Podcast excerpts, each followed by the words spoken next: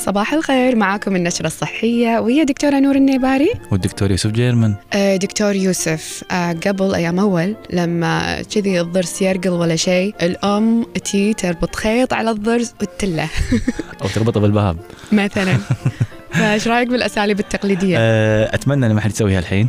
لأن آه، يعني خلينا نقول آه، ربطنا السن وشلعناه ما ندري إذا بقى منه شيء داخل ولا ما بقى منه شيء داخل. في شيء باقي حق السن. إذا بقى شيء من السن ما راح يطلع السن الدايم. راح إيه. يكون في شيء يعرقل ظهور السن الدايم. فبهذه الحالة أنا أنصح إن إذا قاعد يرقل روح طيب الأسنان خليه يشوفه يسوي له أشعة يشوف شنو تحته شنو ما تحته يمكن ما في تحته شيء بس بعدين يقولون الناس كذي وسواس زايد يعني. لا لا مو وسوسه بالعكس إن الطفل لازم يزور طيب الأسنان من أول ضرس يطلع له يعني خلينا نقول من ستة أشهر أو سنة عشان يتعود على طيب الأسنان وبعدها يزور زيارة دورية حاله حال أي شخص عادي. وهذه كانت نصيحة من دكتور يوسف جيرمان ونرجع حق برنامج نغم الصباح.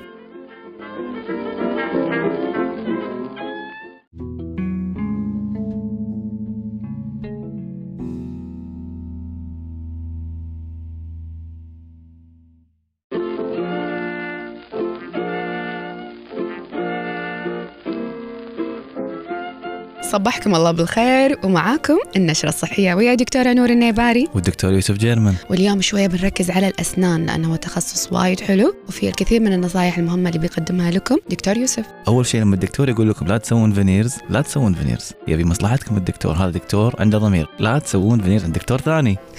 ليش هم؟ يعني ليش في مثل وايد اهتمام كبير في ال veneers والله شوفي يعني في ناس وايد آه تبي شيء بسرعة. okay. آه الدكتور ينصحهم إذا كان دكتور صدق يخاف عليهم ما يبي فلوسهم. يقول لهم والله أنت سوي تقويم سوي تبييض سوي حشوات تجميلية ما له داعي تسوي قشرة. ولكن في ناس تزعل. تزعل، ها؟ تزعل اي تقول أنا أنا أنا أبي أسوي veneers أبي أسوي قشرة. شلون تقول لي لا؟ اي لا فعشان كذي لازم تسمعون كلام طبيب الأسنان خاصة إذا يعني قال لكم ما تحتاجون ترى الصدق ما تحتاجون. ومو كل الناس يصلح لهم يمكن ال veneers صحيح مو كل واحد مو كل واحد يحتاج تجميل. فالناس الحمد لله رب العالمين الله معطيهم أسنان حلوة يحتاجون شوية رتوش ما داعي تسوي. مثلا مثلا وهذه كانت النشرة الصحية ونرجع حق طلال ونوف.